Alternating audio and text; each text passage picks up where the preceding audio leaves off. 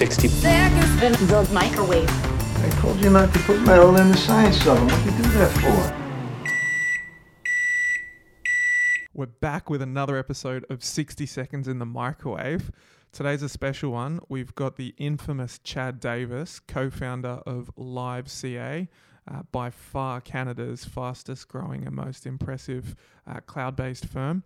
Uh, they started without an office, still don't have an office, and Chad has been most recently touring the country in an RV uh, with his family. So, uh, a really exciting conversation coming up. I thoroughly enjoyed it, and uh, let's jump into it.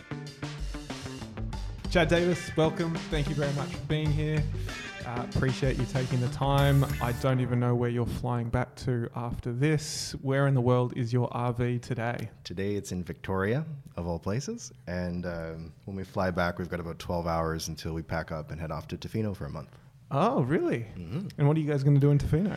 We are going to account. I guess that's what mm-hmm. accountants do. And, uh, and we're going to spend some time on the beach, maybe learn how to surf again because the first time was epic failure. Mm-hmm. And uh, I think actually Caitlin was there for that and got to witness how bad of a surfer I was. So round two coming up this month. I feel like I have to ask you, like when anytime you say you're going to be somewhere with your RV, I have to clarify it with, is this a work trip or is this a personal trip? But it sounds like the answer every time is it's a blend of both. I work on the road, I go surfing, I enjoy my life you've got yourself a pretty sweet deal. How did you uh, come up with the idea?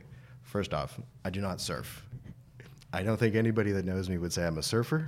I've seen pictures of you in a wetsuit Uh-oh. standing Uh-oh. upright. So that was that was probably for Instagram more than it was for anything else.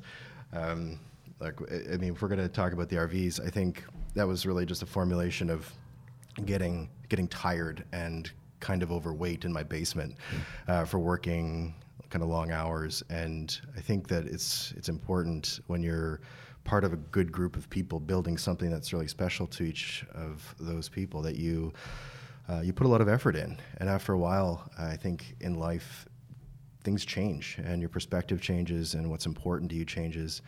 And for me, that change was was for my family. I uh, I'd miss them, even though they were upstairs. We have a fully remote company, but just because you're working remotely doesn't mean you're always with your family. It means mm-hmm. that you're kind of consciously choosing how to spend it. And I did a really bad job for the first few years. So, did you? What do you mean by bad job? Uh, this my is wife, like my wife, Davis uncut. My wife, bad will, job family, family man. uh, Olga, hi. Um, my wife will be listening to this. Um, I think it really just came down to priorities and having bad ones. And we're probably all guilty of this one time or another in our lives. And, and for me, it was putting, um, it was putting LiveCA uh, ahead of family time with my, my newborn daughter at that time. And it meant um, finishing emails before finishing dinner. It meant finishing a phone call or a Zoom call before finishing, you know, the chores or to help out my wife. So I was I was probably a really bad husband in those early days of starting the company because I, I justified to myself that that was more important. And I'm really happy with where LiveCA is today, and I'm so excited to be part of the team that's building this.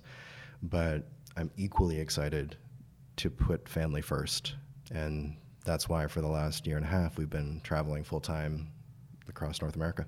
I'm going to ask you a bunch of questions on the RV experience and all the cool places you guys have, have been to, and maybe the save one for later. The, the craziest place you've ever posted a journal um, is is one that I'll let you noodle on for now. But what have been like since you've gone on this journey and, and where you are today? Like looking back on it, what are some of the highlights that you've that come to mind in terms of the the family side of it and the impact that it's had on on you as a father, a husband, but that you've also noticed on on the over overall um, family picture. I really, I think I love my wife more. I know that's kind of sappy, but I think when you get to spend so much time with somebody in a small place, we're talking 400 square foot minus, you you find out what's worth fighting over and what really isn't. And I think I know that I'm closer to her now than I have been in the past. And I know that she'll say things like, being with our family in a small quarters for an extended period of time really forces you to focus on what's important because if you don't, you can get really wrapped up in things that really don't matter. So, for example, um, our daughter's education, the the way that our son is brought up, you know, exposing them to things that we couldn't do back in Nova Scotia is really important to me because I was given that opportunity by my dad when we were young and got to travel. And you know, by the time I was in grade five or grade six, I had been to you know half of the United States. And for a small you know a kid from a small town in Nova Scotia, that was pretty special.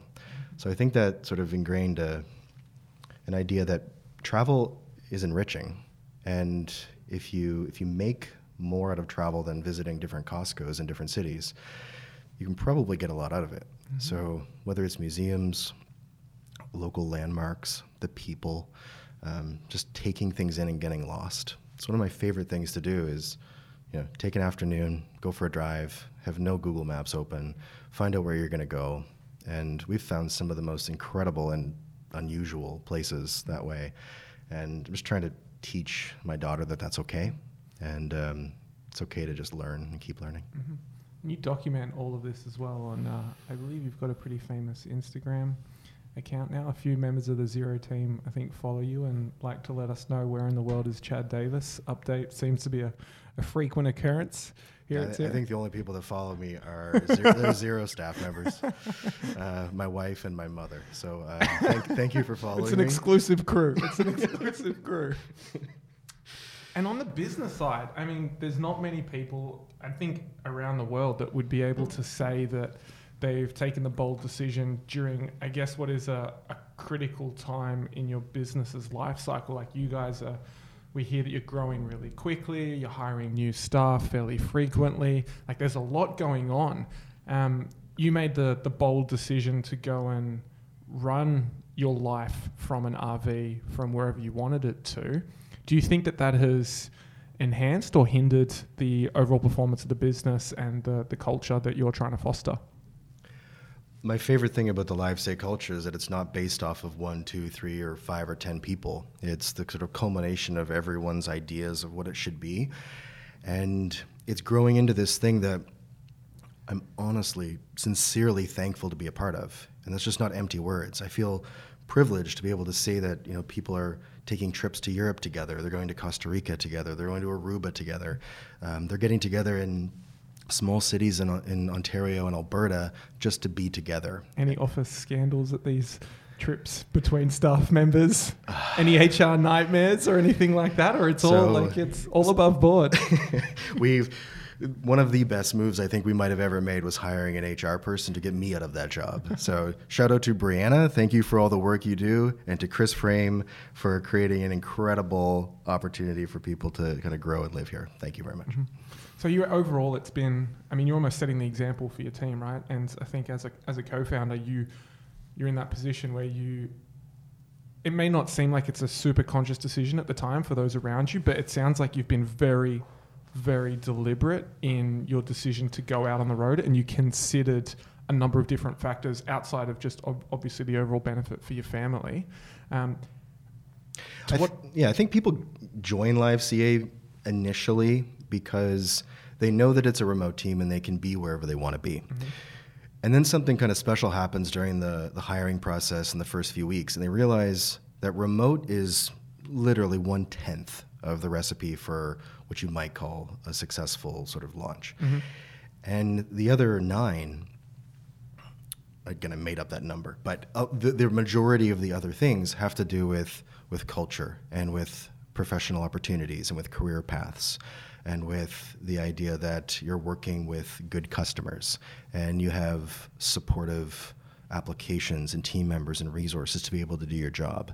And that's really the hard work that goes behind the scenes. There's a lot of these sexy sort of things that are shown in social media and in blog articles and in newspaper articles that focus on remote or the RV or Josh being, you know, in somewhere south, whether it's Colombia or Argentina or anywhere. I saw him yesterday. He just happened to be in Toronto. Yeah, I mean, the, the fact that him and I get to be in the same city, you know, at least every three or six months is awesome. And now we've got a, a larger partner group um, that that has you know joined Josh and I, and you know having them you know, be able to do what they want to do is important. Um, you know, Chris moved from Edmonton to Fredericton, right? That's where he wanted to be, and uh, Dave is kind of moving from you know the east side of Canada, the middle part of Canada, and you know after being on a sort of 20 plus country tour over the last few years, and Tyler was able to um, leave Squamish and you know that's a real a real estate market, uh, and then kind of move to PEI where he's from, and again, it's it's those are three examples of of things that have worked out, but it's really about the freedom and the opportunity and and not being handcuffed by any sort of policy or procedure that allows not just these three plus Josh, but but everyone in the team to to do what they want. Where did you find the? Are they three new partners to, to Live CA? No, and that's something new for for Josh and I was to sort of think, what does it mean to have a successful company? Mm-hmm. And it means you need buy-in from a lot of people, and really, what is a new company more than just people buying into an idea and trying to build it together? And I'm just as bought in as everyone else, and the idea of a career path and partnership in accounting, that is sort of the titles you use. And what we hope to create over the next few years is a very clear path to partnership and make it very well known that there's always going to be room to move up in a growing, successful company. I think it was just around the direction and maybe being a disruptor. So I think what you guys have done from day one has been very unique. I think to elaborate on my own line of questioning and help you out a little bit, um, how do you feel that the accounting industry in its entirety has responded to your model, both now and along the entire journey since you founded Live CA? I don't think people s- start their careers or their businesses to try to disrupt or be a disruptor. They try to solve a problem and make their lives better. And it can just be as simple as that. So for us, we never tried to be the model for everyone else. And in fact, we, we didn't take inspiration from anyone else as we were as we were growing this, and we're still growing this we wanted to do right by our by our team members, and that sort of single focus around doing good work for customers in a way that was respectful to the team was really important. Now, to say we got it right all along the way, not a chance. We made lots of mistakes, and you know, to this day, I kind of look back and think like, should we have done something differently? And I think everybody has a bit of regret when it comes to looking back around major decisions they've made. But I'm I'm quite proud that all of those decisions have led us to where we're at today. And that means that, you know, one of our one of our managers from from uh, Saskatchewan can also live and work in an RV. It means that people can move around. Who did it first? Did you do the RV first, or did, did they? I, I might have, Uh, but but her You're RV. claiming it. You her, are claiming her, it. her RV is her RV is fantastic. Um, yeah. So Melissa, uh, when she when she launched on the road, um, we were lucky enough to be somewhere west of her, and uh, ended up driving to Lloydminster, and met up with her and camped that night. And uh, met up with another uh, payroll specialist, Alyssa, in Lloydminster. And I think that's just, again, another thing that just brings a smile to your face because you can drive to almost any city in Canada and have, well, not any city, but most cities in Canada and have a presence there. And I I remember asking Brianna, who, who runs the HR and culture side there, sort of what are our stats for cities and things like that? And she said there might be, you know, between 65 and 70 employees across 49 cities Wow. across Canada. Have you met everyone in your team? Uh, most Yeah. and the the ones I haven't were, were might have been because we had skipped a city. But um, another thing that was really important to me was to to meet people and bring out their families, their dogs, their kids, and um, and have fires and potlucks and campfires along the way. So in every sort of major city, when we got back into Canada, um, we met and had incredible times. And um, you know, there's nothing quite better than having a potluck with a with a bunch of families and their animals and um, getting to know people outside of a restaurant setting or a forced sort of. I mean, I guess this was forced, but um, like a, a setting where you can be yourself. And if you have to leave, you have to leave. If you can, you know, we actually had some people camp with us because they had never camped before. Um, so, you know, a big shout out to JP in Ontario. He had never like, kind of camped in the RV before, so he rented an RV and put it side by side and had a big meetup in Ontario. And uh, I'm scared yeah. to hire an RV. So shout out to JP as well for actually doing that and following through because I'm actually quite. You make it sound really exciting and and sexy as an experience, but I'm terrified of actually trying to make that happen. So yeah, JP, wherever you are, well, well done on following through. yeah, and then like Emily up in Edmonton, she's camped with us a few times. I actually got to stay on her family's horse farm in sort of southern Edmonton for a week with. Did you, did you learn how to ride a horse? My daughter did. All right. Bareback. Wow. For the first time, and she was seven. So do you think like again going back to the how much of this is business, how much of this is personal? Do you have a sense for the split between how much of the benefits that you're getting from running and living your life out of an RV across Canada, how much of the benefits are more weighted to personal life and family life versus business life, or is there an even split? Like, could you put a number on it? I don't think you can answer it. All I can tell you is the feeling. The feeling is that I'm happy now and I have no idea how I'll feel in the future about RVing or traveling or anything like that. But I think my life is more enriched because I do get to spend more time with the family, but also to meet the team and also meeting partners. Like today, um, I'm in Toronto meeting you. Um, it's been a while since you and I connected. Um, but I also got to you know have a, a customer lunch. Uh, I met with some banks. It was just really cool to be able to take small two or three day chunks out of that, take care of work, and then come back and then just kind of get back into it again. So it's really hard to say, but all I can tell you is that I'm, I'm happy with the way that things are turning out. Did you, uh, for your lunch date today, did you go to your favorite Chinese place over in Chinatown in Toronto where you took me once? I wish. so when Will and I were dating, um, we uh, we went to New Ho King on Spadina. And there's a plug for a small business. Right. I like that. and disclaimer: they're probably not a client of yours, so there's no conflict. there. That's like, right. It's a, it's a good Chinese restaurant it's in a Toronto. good Chinese restaurant, and like that's the place where my wife and I went for dinner in university. And you know, it might be the only place open at 2 a.m. on a Thursday or something, um, but great memories, right? And I, I think that's what this is about: is like creating memories, creating friendships, creating like just something that you want to look back on and smile. You've painted a really bright, happy, and engaging picture, which I, I love. And I think it's really important for people to have inspiration and, and feel like they can aspire to. But there is a journey where you can get yourself to a point where you can be in a really positive, healthy state of mind. I know that that's something that can be quite tricky for entrepreneurs that are starting a business and can be riding out some of the tougher times. Does something come to mind when I ask you what was your lowest point in this whole journey of yours? Yeah, I, I think because I, I'm not ashamed of it. I, it is what it is. I was probably about 275 pounds and growing in in my basement. It sounds weird, but it's a nice basement. Um, Or quite comfortable. or quite comfortable, yeah. Um, and and and I mean, this is a, a full circle back to the beginning when we just started this call, but. Um, you know, we were spending time commuting uh, to drop our, our daughter off at school. Um, that was taking up hours a day, and uh, it just became like a routine that was was hard for a lot of reasons.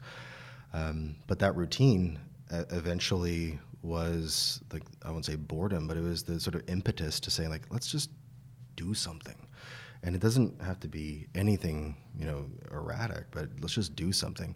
So my wife, you know, she's she's incredible, but she she went and saw like this ad for a Father's Day RV rental and said we should go look at this. I'm like, yeah, it'd be awesome. Like, like really? You have a house, you know, we're here, kids in school, like, um, just for a week or two, right? She's like, yeah, yeah, just for a week or two. So we went up and ended up, you know, not renting it because the cost was just so expensive. And it was almost cheaper to buy one than it was to rent one. So we ended up buying it. And from there, we went on a six or seven week tour across Canada the first time. And then kind of loved it so much, and it gave us that spark again for I won't say life, but it gave us a, a, like a more positive outlook on the family. Mm-hmm. And I saw what it was like on that trip to meet some team members across the country, and I, I really feel like there was a spark. And I, I, can tell you that the spark is not dwindling at all right now, but it doesn't mean that it's perfect. And there are lots of times when we wish we were not on the road, but there are lots of times that we're just super happy that we are. So look, um, if you ever if you've ever met like Josh and I in person, we're the exact opposite people, um, right? Josh, I think, is training on some type of pole right now to become super sideways man, and like I'm just trying to put down the sugar stick. So um, um, it's it's nice to have that sort of balance, but at the end of the day, like you do have to take care of yourself, and um, my wife and I went on diets together. We lost weight together. We became healthier together. And um, I think sometimes you do need to change your surroundings to make large changes. Mm-hmm. Although you might not necessarily like on reflection, you might not need to. Only maybe small adjustments are necessary in your lifestyle, but maybe it takes something big, something significant to kick that into gear so yeah. that you know that you're banking those small micro changes that you need. Yeah, go on a trip, just take some time off, take a couple weeks off if you can. Just, just, there's no prescription for this. And this is like kind of what worked for us. I hope it works. You never know. This could like completely fail and, and ruin everything. But, um, I just I just love the idea of uh, a bit of a splash of change, and th- you think back to you know, the big moments in your life, even even yourself, TV star. Uh, Stop it. firm owner, um, managing Canada. So you, you've got these large ch- items of change that have happened over your life. So that's what you remember, right? Yeah. You kind of don't remember the time you took a week off and just read. So that's so true. I, I tell the team, like, so we, and this is all about you, but I totally agree with that mindset. I, I'm constantly trying to remind the team not to get too invested in the nine to five. Like, your health is absolutely number one, and then family for us is, is number two. And the reason why health is first is because you can't be good to your family if you're not looking after yourself first. So I firmly believe that you need to look after yourself first to be able to provide and be the person that you want to be in your family. And then you make a decision what you want to do with number three, but it generally is something around following your passion. And for a lot of people that join our team at Xero, really understanding and discovering what their passion is, and then aligning that with, well, hey, this is the mission and vision of what we have as a as a business. How can we incorporate what you're passionate about into matching with what we're, where we're trying to go as a team? From the very beginning, when you and Josh first met and got together, how close are you today to what that initial vision and mission was? Probably miles apart in the details, mm-hmm. which is natural. It's been, what, seven years plus, roughly? Um, but we never really lost the, the direction of building this for something bigger. And for something bigger, if you want to be very specific, one of the most proudest things that is in my life right now is the fact that we have a team of over 65 people that get to do this and they get to tell their family and their friends that they love their job and that they have an opportunity to grow with the company, be smarter, use their skills in a way that isn't sort of limited. And you know, people use the word impact a lot and happiness and all these things. I don't know what word to describe this, but all I can tell you is that the feeling I have of being part of this is more important than the feelings I've had of being part of anything else in my life. And I know that that sentiment is shared with a lot of the team members. And our hope is that we treat, like we spend this next 12 months to 24 months of just doubling down on the team and making sure that they have all of the resources they need, the support, the opportunities for, for professional development, and you know they they continue to sing those high praises to their family and friends when they when they talk about the company they work for, and then if that means that like this is a part of their company eventually, there's almost nothing better. How do you solve the problem of bringing new? So you're obviously going on a really steep growth trajectory. You've got like you're in an exciting time of your business's life cycle. How do you solve the problem of bringing new talent into the business? Do you there's two schools of, of thought around this which I've read up on and and I'm trying to figure out for myself as well and always challenging myself to try and get the right balance.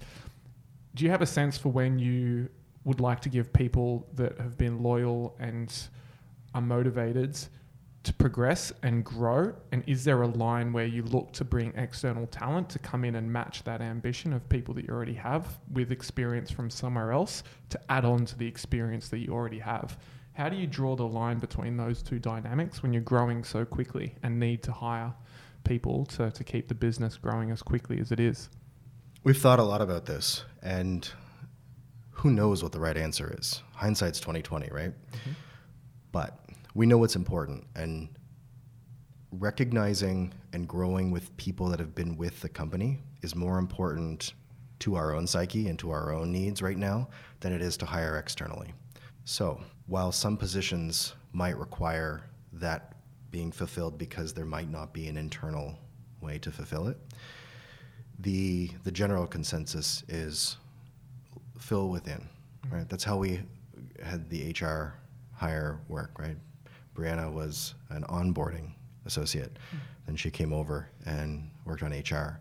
Did she express interest in taking that journey before yeah. it was even something yeah. that the business identified as having a need? Like, is that something that you that came from her ambition, or is it something that you guys drove and it just almost complemented itself conveniently at the time? I honestly don't know how it happened. I think it just be there's lots of conversations happening mm-hmm. um, between between different members and different team members, um, but it it happened and it just made sense. So. Um, for us personally, I don't mean to keep repeating this, but yeah.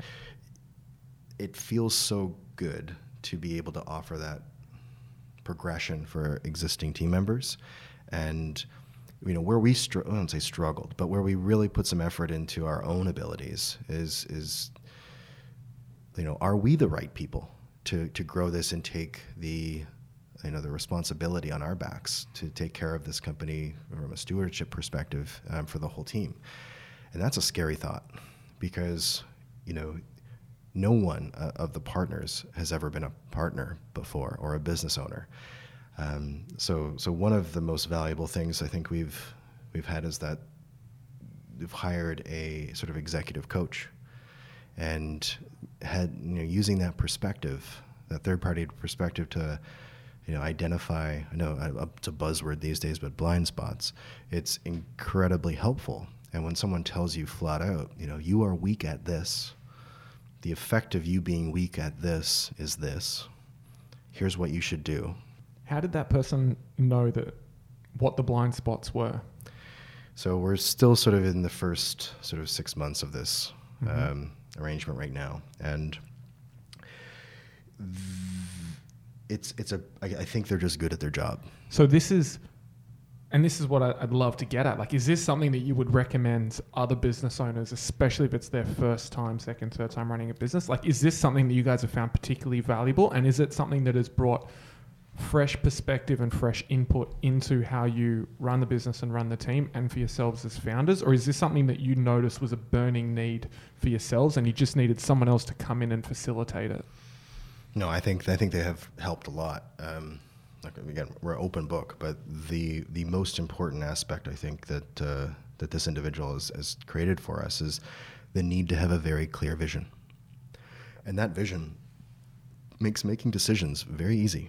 And I know you got to read the vision on that uh, presentation that Josh did yesterday. I did. And shout out to Josh on his presentation. He had some wicked pictures as the backdrop for his slides. There was all kinds of cool photos of, of you guys as a team at campsites, overlooking beautiful landscapes across Canada. Like when you go to an accounting conference, you can kind of see the picture in your mind of what the slides are going to look like. I mean, you guys obviously have been around Canada, done some interesting stuff, and I just love that you're in a position where the accounting industry in general is open to that and wants to see more of it and hear more of it. So I, I again, I really enjoyed Josh's presentation, um, and some of the pictures that were through there were, were great. RVs and hummus. Yep. There was a reference to hummus in there. I, I can't actually remember what the reference to hummus was, but I know that it was in there, and I remember the picture, which was a great big bowl of hummus.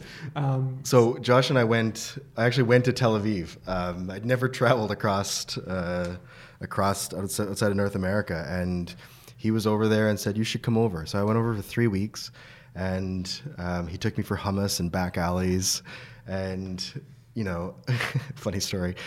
We went almost to the Syrian border hiking. So if you know Josh, you know Josh is a hiker, and uh, he took us to these beautiful waterfalls. But he forgot to mention that you know, five kilometers to the west or east, sorry, northeast was Syria. so this was at a time when um, there might have been active, you Yeah. know, things happening there. Port attention. Yep, and um, let's just say on the drive home, uh, I still had my sort of GPS on for Find My iPhone back then, and uh, had a really good chat with my wife around being so close to Syria at that time. That was Olga's response. Was she- yeah, she, she, yeah, I deserved everything I, I got. Good. yeah. Um, you mentioned that the executive coach is something that you guys see a lot of value in. Is this your first business venture? Have you done anything like this ever before, or even tried to? Yeah, Josh had his own company, and he came up with the name LiveCA. And then I had my own company. Great name, by the way. Like, unreal. yeah, and um, we were doing different things. So I had tried. Um, I guess here's the here's the honest truth: is that you know when you're when you're by yourself, and you're trying to get as much work as you possibly can, it's it's almost it's really hard. And it was so hard for us. I think we made, or I made less than probably less than forty thousand dollars that first year, coming back from the Cayman Islands. And this is you as a tech guy. This Like, is this is me as a tech guy, and and you know it didn't take long back in 2012 to get to the top of the Xero partner listing. Mm-hmm. I think I might have had 15 licenses, and that was good enough for the top. Mm-hmm. And then for you know five, six, seven years, we were were at the top there. and have rode that wave ever since. Yeah. Well played to you guys. yeah, but yeah, we had tried, and you know, Josh was you know maxing out on his capacity, and I was maxing out on our ability to be sort of profitable to my family, and it just it got to a point where when uh, when Josh reached out to me through the Xero directory of all places.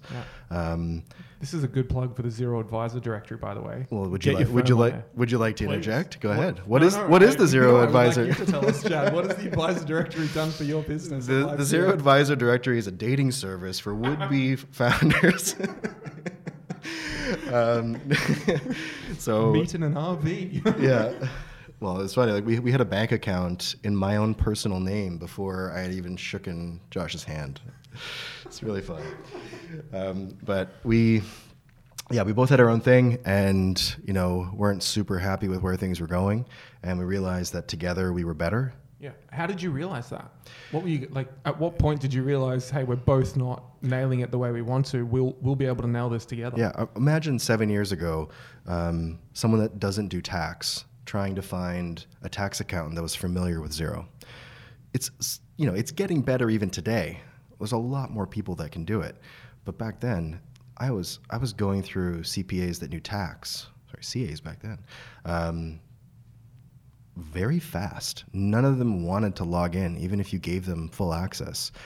Um, Josh was like, "Yeah, cool, no problem." Yeah. And I said, "Well, you can just give me all the stuff that you don't want to do with you know anything that's not tax." He's like, "Good, do it." Because I don't want to do it. yeah, that's right. and uh, we tried a few files, had no idea how to price, had no idea what we were doing. But it just worked out over time. And we're just we're still refining that today. We've made tons of pricing mistakes and tons of well just tons of mistakes in general. But I think that when you know their mistakes and you make the right change and you surround yourself with people that can call you out on it. I think that's the key too. Mm-hmm. What's uh, what's been the the moment where you or Josh has has called each other out on that it has had the, I guess, biggest profound impact on either of you and and, and the business? Like, have you ever had any major conflict where you both were going in different directions and had to come head to head and go, "Nah, Chad, pull your head in. This is the direction we need to go to. Here's why." No, I'm. You know, I don't know if this is a proud badge of honor or not, but Josh and I have never raised our voices at each other ever. We've always been kind of chill about it. We've been sort of directionally, you know, aligned with every decision we've made, and that's kind of what made the first, you know, few years when there were no other partners quite quite good. But what gets you, the old adage, what gets you from point A to point B doesn't get you from B to C. That's what's happening here. So I, I'd say we're in the sort of late beginning to early middle of where LiveCA is, and it's because now we have accountability to other partners, and we're doing this and building this team together, and that's the most important thing is to realize that it's it's healthy to be called out by other partners when the direction doesn't make sense, but the healthy conversations are what makes the partnership work. And my only hope is that that lasts going into the future everything that you guys have done and how deliberate you are in your actions and the types of people and individuals that you're looking to bring onto the team to foster that next wave of growth. I feel that you guys have a really strong sense and high degree of confidence for what's coming and what's on the horizon. And sure, things might change for you, but I, I believe that you guys both have, and your new partners now, have the degree of self confidence in your decision making ability as a team to make those decisions to continue to always be at the front of that adoption curve. Well, look, that's you can sort of pinpoint the major milestones of change within our company. And if I was, you know, a firm starting out today, I would not try to replicate a firm that's larger than them. It's really hard because there's years of knowledge, there's years of experience of what's working and what isn't. There's years of protocols. There's just there's too much. So taking on as many clients or customers as you can, learning yourself which customers you like to work with, figuring out what procedures need to be put in place, and then how to replicate that is a hard, hard road. And every firm is different because every owner is different and every person is different. So if I if I were to look sort of in the middle around what really segregated us between, you know, 20 people and 60 plus people, we started breaking out the roles from the individuals. So what that means is, you know, a CPA student or associate or someone who is sort of working to be a manager, before they might have been doing bookkeeping, HST returns, reviews, government stuff, you know, payroll. This is all beautiful AP. stuff. Right. It's great stuff. I love it. Me and I know that everyone listening loves it Loves too. it, loves no, it. and that's not even being sarcastic. Like, They- I love tax. That's I'm- right. I, I, I really do. Like that, the logic and the the approach to it, I really find intriguing. And I, I feel like accountants in general also align to that same. Right. So if you take that and you're like you you bundle that into one person because that's all you have, it's going to break that role. So we broke out every element of that and brought in new people. So by doing that, we reduced the risk of turnover to the customer. We reduced the lag time between, you know, inquiry and response. And we created sort of mini experts in almost every area of the firm. So all of a sudden, we can go from servicing customers at $300 a month to now serving clients at 3000 5000 10000 It's possible now because you have those specialists, but it takes a long time to develop your own internal ideas of what a specialist should be able to do and then not overselling it. Well, yeah, and then even just the capacity and, and resourcing side, like you got to be turning over a fair a fair bit or have a ridiculous um, amount of cash flow available to go down that specialist route. A lot of firms that start out, and some of the most successful firms in this modern modern age of, of client services, client accounting services, tend to be accounting professionals that have broken away from the traditional model because they see the vision for themselves and they just they apply themselves to go through that exact journey that you spoke around, which is learning with every client, making sure you're doing the right thing by that client, but then you're bringing that knowledge back into how you can apply it across every other client that you have going forward. A lot of firm owners are doing all of this by themselves up front. At what point did you guys, like, how in your growth journey, how quickly were you able to start to hire a team and go down this specialist route? And what would you say is a reasonable expectation for anyone starting a firm today to be successful, how much do you need to actually do yourself first? I have no idea. And the reason is I asked a really long-winded. uh, and it's and it's because I think it depends on the customers you're serving, Yeah. and it depends on the abilities of your team. So in the very beginning, we incredibly lucked out uh, for the first gentleman that joined us, Dave. After that, we probably had two to three people by the end of that year. So within six months, probably four people on the team plus Josh and I, m- roughly. Um, and then the next year, probably got up to about eight or ten, and you know that's okay because you are trying to service the customers you're bringing on. Because for us, we just brought on everybody. We wanted the cash, we wanted the experience. We just took it all in like a garbage truck. yeah, I, I can't imagine in a high growth business early on when you're bootstrapping it and trying to do everything you can. Like, why would you turn away business, right? Like, you just You learn so much about yourself. Yeah. So at the end of the day, you know, it was probably around the sort of early 30 people range where we really started to specialize. Mm-hmm. But even today, we struggle with with sort of coverage and making sure that there's the support roles in play. And you know, this year, every year tax season gets a little bit better, right? Sometimes, you know, firms will post photos of their team members in Mexico or something and during tax season and then it's it's incredible, right?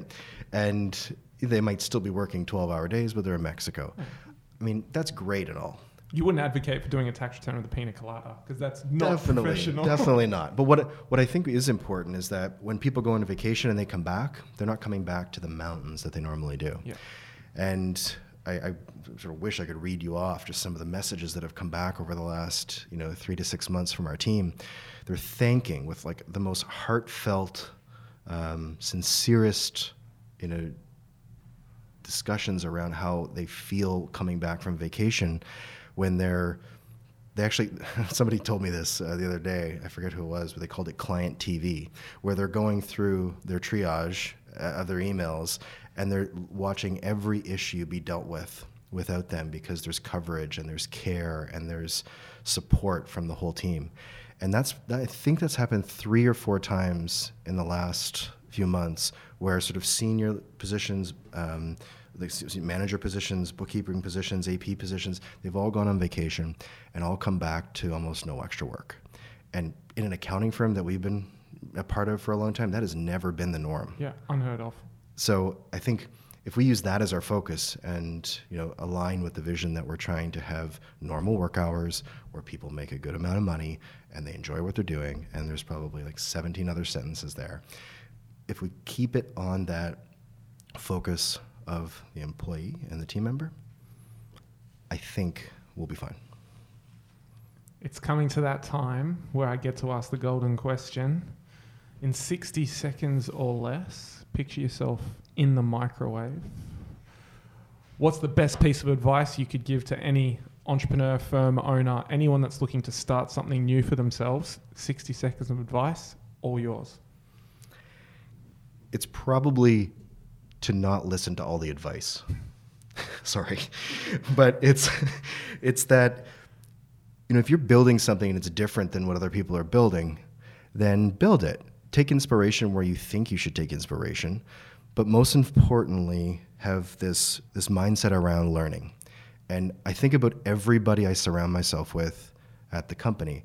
They're addicted to learning and they're addicted to new thoughts and not just being ingrained in this is how it's being dealt with. Go ahead and do it again that way. So it doesn't matter what it is talking to other people, watching TED Talks, podcasts, blog articles, white papers. It doesn't matter. Just ingrain yourself in other people's opinions and thoughts and exposures to things, and you're going to be fine. 60 seconds or less. Beautiful. Thank you very much. So what's what's next for LiveCA?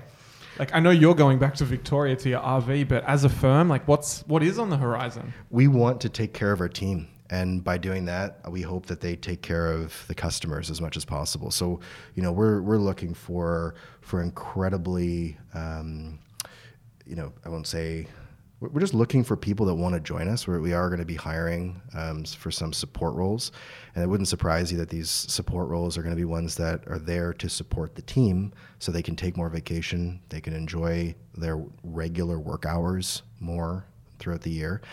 So we're not going to go on a, a, rampant hiring spree for you know adding you know 50 more people, but we're gonna we're gonna ramp up and, and hopefully have some new people join us that that really enjoy helping others and, and growing for themselves. So if you were to say what's next in the next 12 months, it's taking care of the team so that they can take care of the customers. I love what you're doing for yourself, your family, your team, your clients, and the entire accounting industry. Like you're you're a very generous person with your time. Um, thank you for taking the time to spend time with us today. I appreciate it, and I look forward to seeing what you guys are able to achieve over the next 12 months and beyond.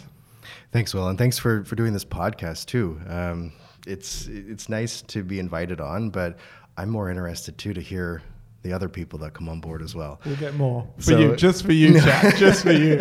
Um, but yeah, it just goes to show you that you know what we didn't talk about earlier on was how Xero's played a huge role in our growth. So if you think about you know the firm that we are today, we are 100% Xero. We always have been, and we're we're very very lucky to have met Xero when we did, um, so that we could start early and just get the right processes in place, so that it was easier to grow than to try to straddle. So thank you for being a part of that, and I understand now why you kind of gave up that part of your life to join this and we're all lucky for it. Thanks. It's hard it's a hard decision to make but like honestly it's moments like this and getting to speak to more and more accountants that are part of the Xero community um, for me personally that's what motivates me to do more of that.